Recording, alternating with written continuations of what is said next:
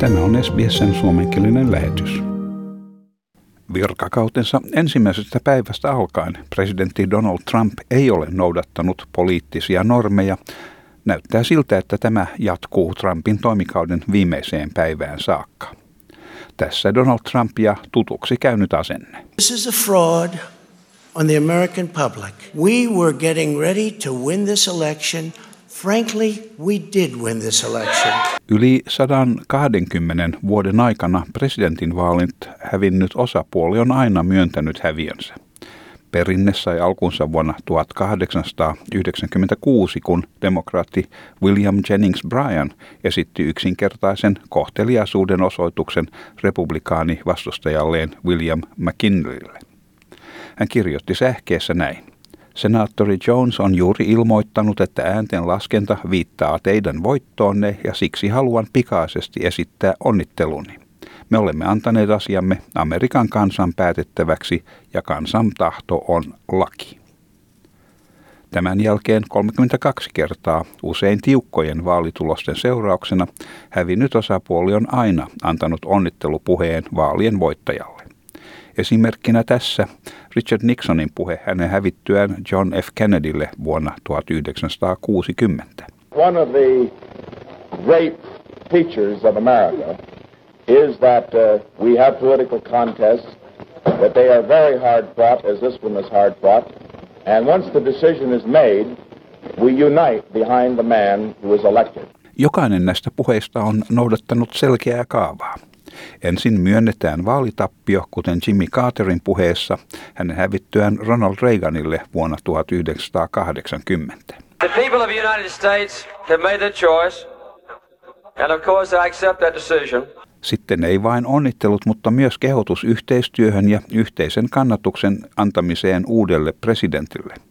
Tässä John McCainin ystävällinen puhe vuonna 2008 Barack Obaman vaalivoiton jälkeen.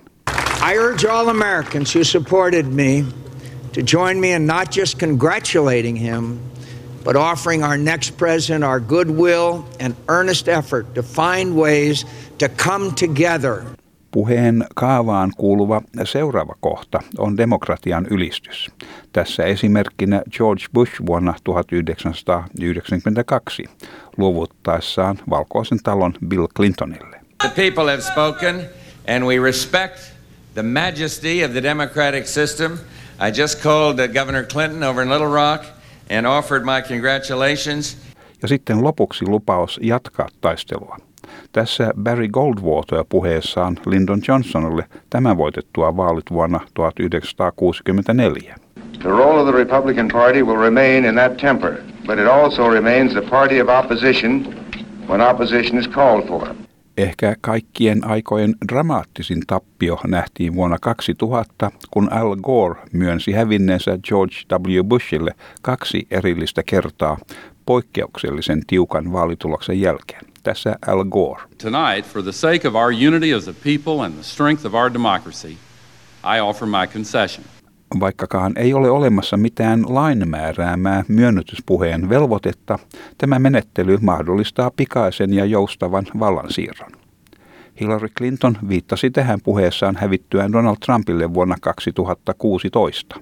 Our constitutional democracy enshrines the peaceful transfer of power. And we don't just respect that, we cherish it. Politiikan asiantuntijat ovat yksimielisiä siitä, että Yhdysvaltojen jakautuessa entisestään julkisen myönnytyspuheen merkitys on suurempi kuin koskaan aikaisemmin sekä hävinneen osapuolen että hänen kannattajiensa kannalta nähtynä, mutta myös terveen demokratian varmistamiseksi. Politiikan asiantuntija Steven Lusley sanoi, että tämä on tärkeä tekijä laillistaessa sekä vaalitulosta että vallan siirtämistä uudelle presidentille. One of the great gestures in uh, uh, Western democratic politics, particularly in the United States, is the concession speech. It serves to legitimize the uh, outcome and also the incoming president. Aditi Juneja on yhdysvaltalaisessa puolueettomassa Protect Democracy-järjestössä työskentelevä juristi.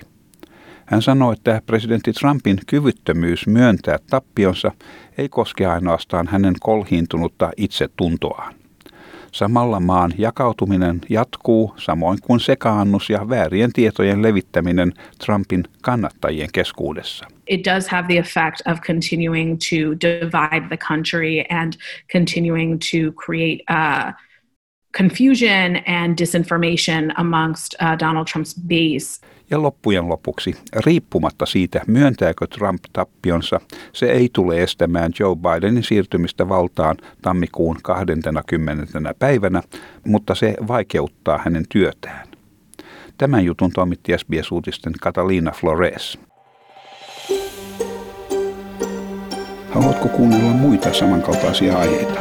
Kuuntele Apple, Google tai Spotify podcasteja tai muuta suosimaasi podcast-lähdettä.